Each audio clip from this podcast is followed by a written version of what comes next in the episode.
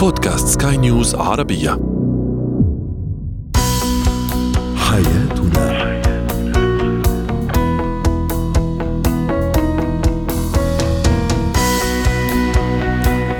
مستمعينا الكرام، أهلا بكم معنا إلى حياتنا، فضاؤكم اليومي الذي يعنى بشؤون الأسرة وباقي الشؤون الحياتية الأخرى، والذي يمكنكم الاستماع إليه عبر منصة سكاي نيوز أرابيا دوت كوم سلاش بودكاست وباقي منصات سكاي نيوز عربية الأخرى. معي أنا أمال شاب. نتحدث اليوم عن الخصوصية بين الزوجين، أيضا نتحدث عن الخوف عند الطفل وما إذا كان الآباء أحيانا يصدرون هذا الإحساس لأطفالهم. أخيرا سنتحدث أيضا عن كيفية التعامل مع الشخص المزاجي. هو وهي.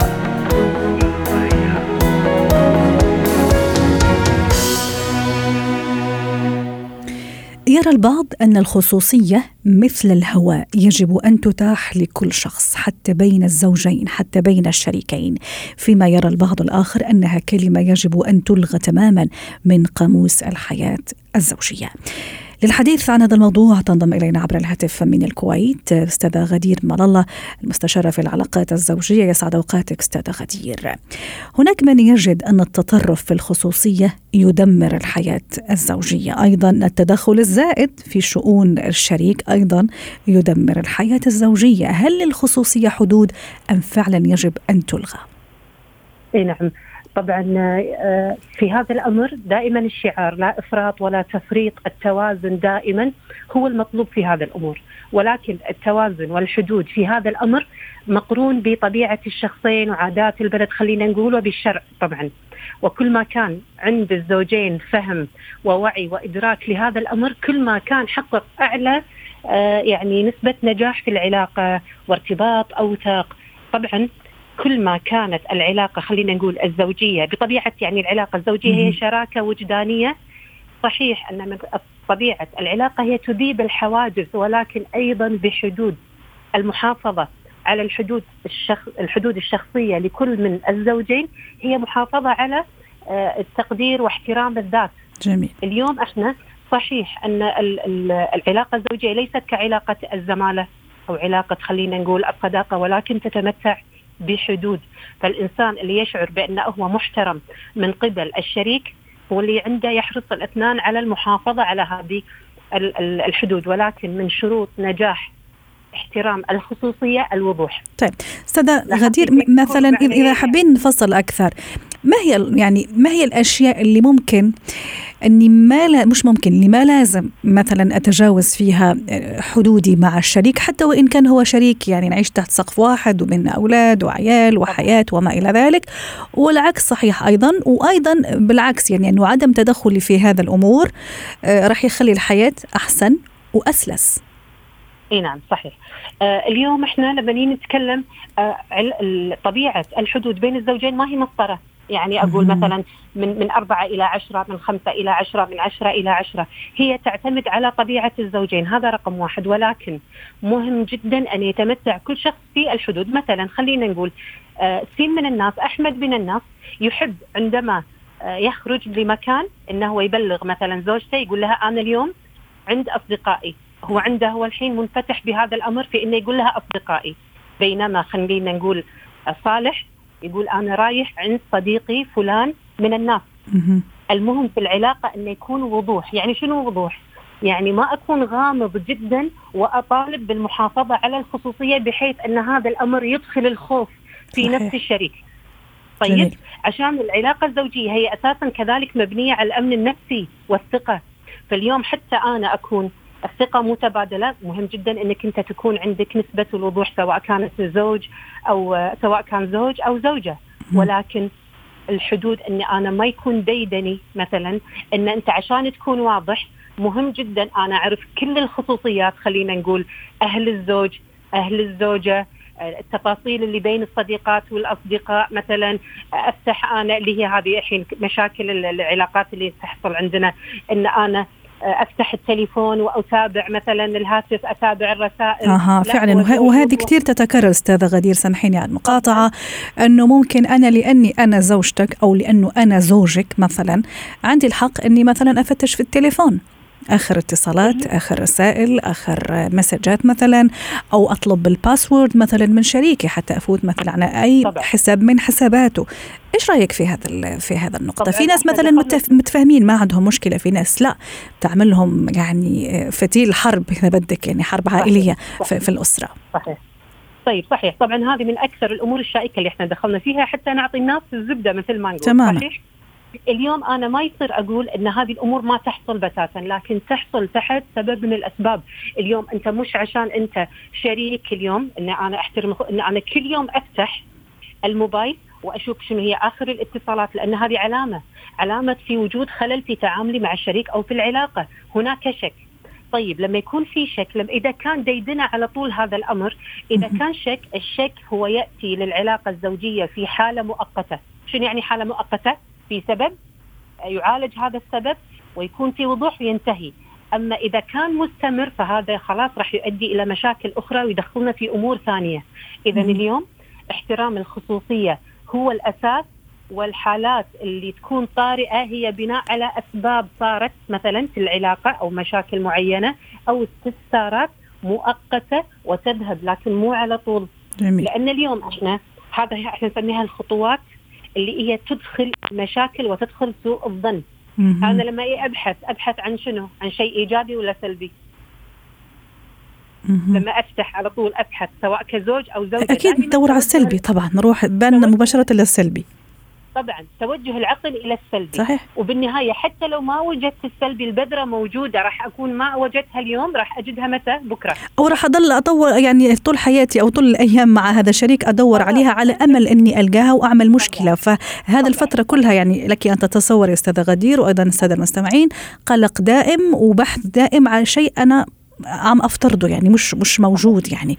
وأتصور إنه الاحترام والثقة المتبادلة والحوار أيضا من البداية هو الأساس، حتى كل واحد منا يعرف حدوده ويعرف ما ليه وما عليه. شكرا لك أستاذة غدير ملالة، مستشارة في العلاقات الزوجية، ضيفتنا من الكويت، شرفتينا ونورتينا.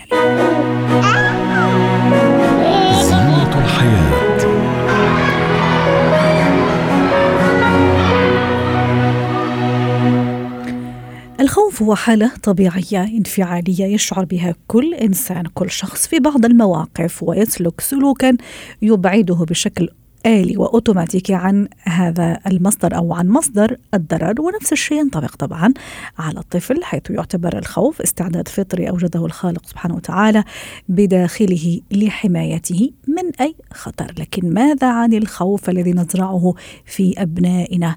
للحديث عن هذا الموضوع تنضم إلينا عبر الهاتف من أبو ظبي هبة شركس، الخبيرة التربوية. يسعد أوقاتك أستاذة هبة. هل أحيانا أنا كأب أو أم بشكل أو بآخر بتعمد عن غير قصد أزرع لطفلي خوف قد يلازمه طوال الحياة؟ في الحقيقة كتير جدا من سلوكيات الآباء والأمهات ممكن فعلا توقعهم في الغلط التربوي الكبير ده، اللي هو إن هم مصدر للأمان فيبقوا هم مصدر للإخافة لأبنائهم. ومن أشهر الأمثلة تخويف الأبناء علشان يأدوا بعض المهام، علشان يأكلوا، علشان يناموا، علشان يخلصوا الواجبات بتاعتهم، عشان يسمعوا الكلام. وفي شخصيات ثقافية في ثقافات مختلفة، شخصيات كتير بيخوفوا منها الأولاد عندنا في, في الثقافة مثلا المصرية ومكعبورة. في بقية الثقافات سمعت من كتير من الأمهات برضو شخصيات مشابهة، هما شخصيات وهمية وخيالية، والأطفال بيتخيلوا هذه الشخصيات. وكتير جدا من الأطفال اللي بيبقى عندهم خوف ويصل إلى الخوف المرضي، بيخافوا من الظلمة، بيخافوا يناموا لوحدهم، بيخافوا آه من أشياء كتير، ودايما عندهم الالتصاق بالوالدين بيبقى سبب بسببه آه تخويف الأبناء من أشياء ممكن تكون مش واقعية أو خيالية. وخيال الطفل الخاص بيقدر يرسم لها أبعاد وشكل وشخصية، لأن بعض الأطفال رسموا لي الشخصيات اللي بيخافوا منها وهم عندهم سبعة وثمان وتسع سنوات، وهي شخصيات كانوا بيخوفوهم بيها يمكن وهم عندهم ثلاث وأربع سنوات، لكن ما زالت عالقة في أذهانهم، وصعب تغيير معتقدات الطفل بعد ما يكبر. فده واحدة من ال... من الأشياء البارزة جدا اللي هي موجودة عبر الثقافات، في في أساطير حوالين المواضيع دي. لكن كمان مش ده السبب الوحيد بس، أحيانا الأطفال بيخافوا من الأهل نفسهم. يعني يبقى الأب أو الأم نتيجة لعصبيته ونتيجة للاعتداءات اللي ممكن يتعرضوا لها، اعتداءات نفسية أو اعتداءات جسدية، ممكن يكون عنده خوف أصلا من مصدر الأمان بتاعه، وده حاجة يعني فعلا بتكون مؤسفة جدا. صحيح. يعني هو لما بيخاف من من الشخصية الوهمية دي بيلجأ للأب والأم، لكن لما بيخاف من الأب والأم بيلجأ لمين؟ بيلجأ للأصدقاء، بيلجأ, بيلجأ للغرباء، أو بينعزل وينطوي على نفسه. ده ممكن يسبب له مشاكل نفسية واجتماعية كبيرة جدا، وممكن يوصل الموضوع لاضطرابات نفسية في المراهقة والكبر. أنا أستاذة هبة ذكرت في بداية هذا اللقاء أنه ممكن نعمد إلى إخافة الطفل، لأنه حتى يأكل يكمل طبقه، ممكن حتى يتعلم، حتى يدرس وما إلى ذلك. أحيانا أيضا نشوف خاصة في الفترة الأخيرة أنا أخوف ابني لأضحك عليه مثلا، أو لأنه أنا راح أنبسط، راح يعجبني رد الفعل يعني تبع الطفل لما يكون خايف ومرعوب ويبكي ويصرخ. يعني شو هذا يعني الجريمة ممكن راح أسمحها نفسي أسميها أني أنا اللي عم أرتكبها بحق طفلي، بغرض أني أنا راح أنبسط أو راح أضحك لثواني أو لدقائق. هو في الحقيقة اللعب على شعور الأبناء و... واعتباره نوع من أنواع التسلية دي حاجة آه يعني أنا مش هقول إن هي ريسنتلي، هي حاجة موجودة من قبل كده.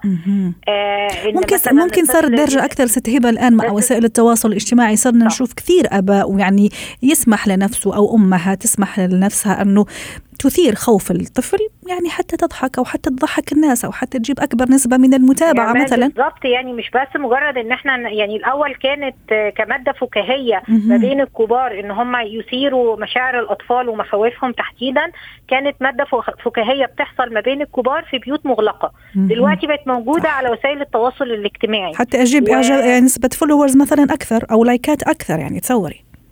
وده ده موجود لان هو في في حاله من حالات اثاره الذعر بهدف التربح، ده موجود حتى في البرامج اللي بتكون فيها مقالب خلينا نسميها، بتبقى هو اثاره مخاوف الاشخاص بالغين وبتحقق مشاهدات كبيره، فمن هنا الفكره انتشرت. هو السؤال ال ال الابرز، هل الناس فعلا عندها رغبه في مشاهده الذعر والخوف وان ده مضحك وكوميدي بالنسبه للناس؟ هل ده طبيعي في يعني طبيعي في التركيبه النفسيه، ولا ده تشوه نفسي اصاب المجتمعات؟ صحيح. هو السؤال الحقيقي، الاجابه للسؤال ده ان ده تشوه نفسي بعد عن الفطرة، لأن احنا بطلنا نتعاطف. فالبديل للتعاطف ان انت تسخر من من المواقف الخوف وتقلل منها علشان تقدر تعديها وتهضمها. جميل.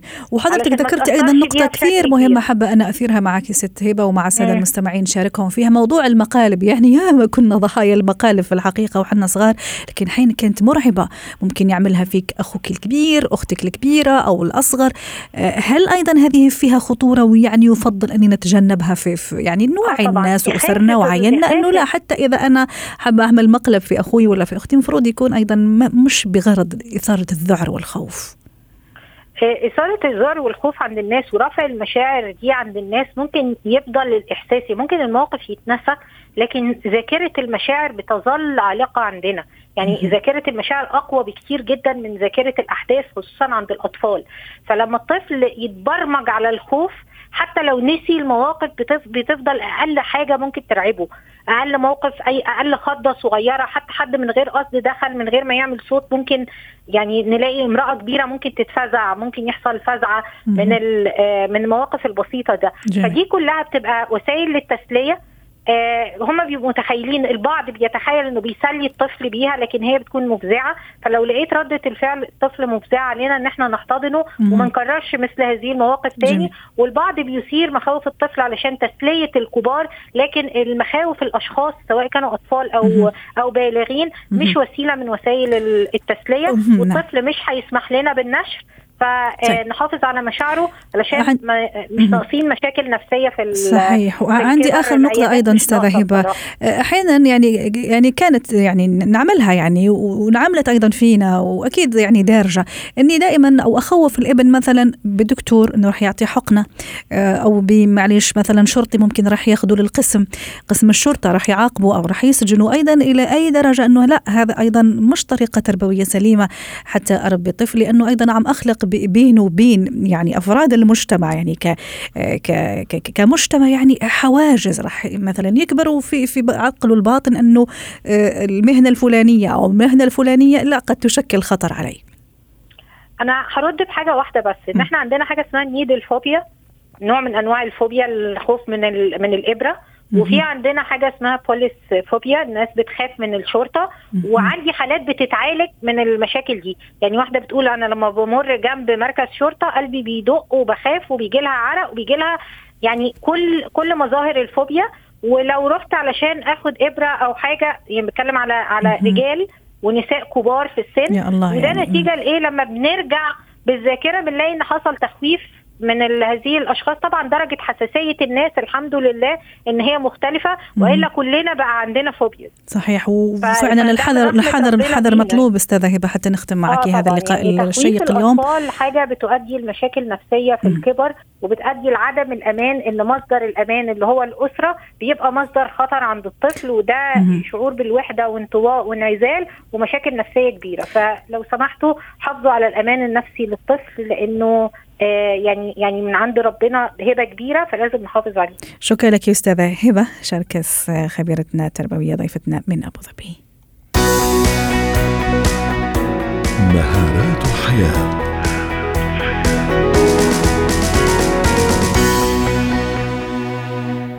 اليوم في مهارات الحياة سنتحدث عن شخصية، في الحقيقة هي شخصية مركبة مليئة بالتناقضات الغير منطقية. أحيانا تكون شخصية بحالة مزاجية جميلة، وأحيانا لا، بحالة مزاجية سيئة، ونحن نحتار كيف نتعامل مع هذا النوع من الشخصيات. للحديث عن هذا الموضوع تنضم إلينا عبر الهاتف من القاهرة سلوى عفيفي، مدربة مهارات الحياة. سعد أوقاتك أستاذة سلوى. أنا الآن أمام شخصية مزاجية وتحيرني كيف أتعامل معها في الحقيقة، والمشكلة أنه هذه الشخصية أنا يعني تقريبا يعني أشوفها كل يوم أو بشكل يعني دوري أو دائم عفوا. كيف أتعامل مع هذا النوع من الشخصيات؟ مساء الخير يا سيد، مساءكي. أهلا وسهلا أستاذ سلوى. طبعا يعني أنا كنت أود أقول مقدمة أكمل على الكلام اللي حضرتك تفضلتي فيه، أنه فعلا المود سوينج هذه من أخطر الأشياء وأكثر الشخصيات تعقيدا. يعني أنا أشبهها بالمرجحة، أنه فعلا ممكن يكونوا في حالة الإكستريم، في حالة من السعادة والنشاط وحالة أخرى من الخمول. طبعا هنا على الأطراف الآخرين، يمكن مش كلنا متخصصين ولا وليس لدينا مثلا يعني المعرفة الكافية إن كان هذا مرض نفسي أم هو بس مجرد أنه هو حساسية مفرطة في المشاعر والشخص اللي أمامي متقلب. فهنا نوعية العلاقة تتحكم في هذه الأشياء. هناك علاقات عابرة، وهناك علاقات مثلما ذكرتي أنه شخص أشوفه يوميا مثلا، إن كانت علاقة عمل تربطني به أو شراكة أو مثلا مشروع ارتباط أو علاقة أسرية أو صداقة. فهنا في علاقات لا نستطيع أن ننهيها. كيف أتعامل مع هذه العلاقات؟ نعم، لابد أن يكون هناك في الأساس مبادئ أساسية قائمة عليها العلاقات. يعني أنا أحطها مثلا، أنا أضعها مع الآخرين وأوصلها إليهم، يعني قائمة على احترام تقلب مشاعر الآخر أو مزاجه، أو احترام الحيز الشخصي، عدم النظر إلى الأمور من منظوري أنا الشخصي، أو أيضا يعني احترام الاختلاف، كلنا مختلفين في هذه الأشياء. إذا كنت أنا فاهمة أكثر ولدي وعي بالذات ولدي وعي بمشاعري أو القراءة في هذه الأشياء، فهناك بعض الأشياء اللي ممكن أنه نتعامل مع هذه هؤلاء الأشخاص بناء عليها. خلينا نأخذ من النقطة التي ابتدينا منها، أنه هؤلاء الأشخاص لديهم قطبين، يعني القطب اللي هو يكون الهوس أو قمة النشاط، والقطب الذي يكون خامل فيه أو كسول. نعم. إذا كنت أنا مثلا أحد أفراد الأسرة، لماذا لا أستغل الفترة التي نكون فيها نشط جدا بأن أشركه مثلا في المسؤوليات المنزلية أو المسؤوليات الأسرية، أو أشعره بدوره بدوره مثلا. أو إذا كنت أنا مدير، على فكرة أنا أحكي لك هذا من واقع تجربة عملية بحتة. يعني كان عندي حالة، وكان فهو للأسف أنه هو استسلم وفقد عمله، إنما كان مديره شاطر لدرجة أنه كان عارف الحالة يعني، فكان يستغل هذه الفترات قمة النشاط في أنه يعطيه مهام قوية جدا وصعبة جدا، خاصة أنه هذا الشخص كان شاطر ومتميز ولديه مهارات عالية. في الحالات الأخرى ممكن أنه أعطيه بعض المهام الخفيفة التي لا يعني لا تؤثر على نتائج في العمل مثلا. أو إذا كنت أحد أفراد الأسرة، إنه يعني نهيئ الجو في البيت مثلا، نعطيه فترة يعني هو يكون يميل إلى العزلة مثلا أو النوم الكثير يمكن أو اللامبالاة أو يكون يائس أو متشائم. لا مانع أبدا أنه أولا لا أدخله في نقاشات حادة أو أراقبه من بعيد، لا أعطيه مثلا أناقشه في موضوع مهم لأنه هذه حالة unstable يعني حالة غير مستقرة.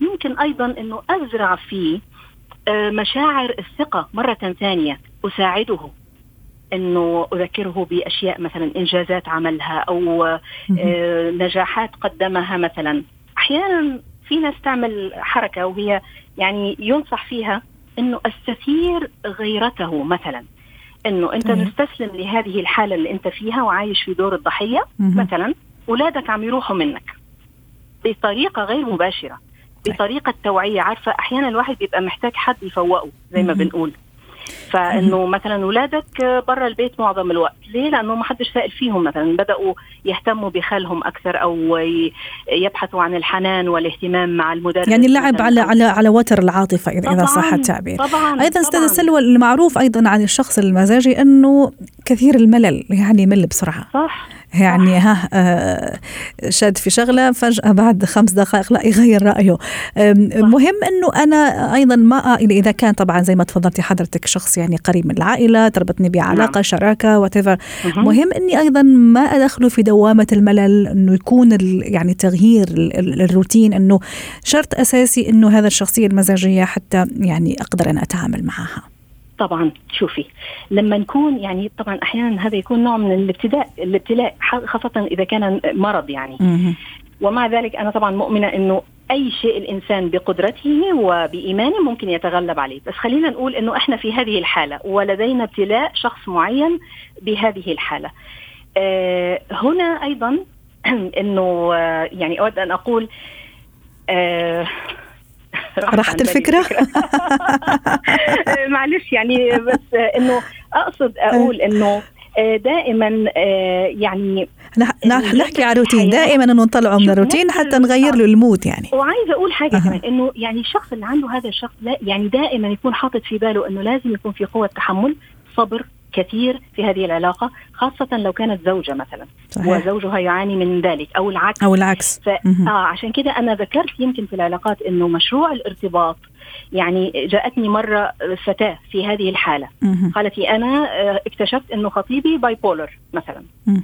فهنا لابد أن تتهيأ صحيح. إنه هي حالات يعني حياتها ستكون في حالة تقلب، فهنا لابد أن نكون فعلا على فكرة حتى الإنسان العادي قد يكون ليس كل الناس يتحملون الروتين اليومي، في ناس روتينيين في ناس لا يحبون التجديد، فلا مانع أن نجدد طاقة المكان طاقة مات. الحياة روتين الحياة، يعني نستغل الويكند مثلا نذهب إلى أماكن واضح. نغير الروتين نغير في طريقة الأكل وهكذا. واضح. شكرا لك أستاذة سلوى عفيفي مدربة مهارة الحياة، يعطيك العافية ويومك سعيد. حياتنا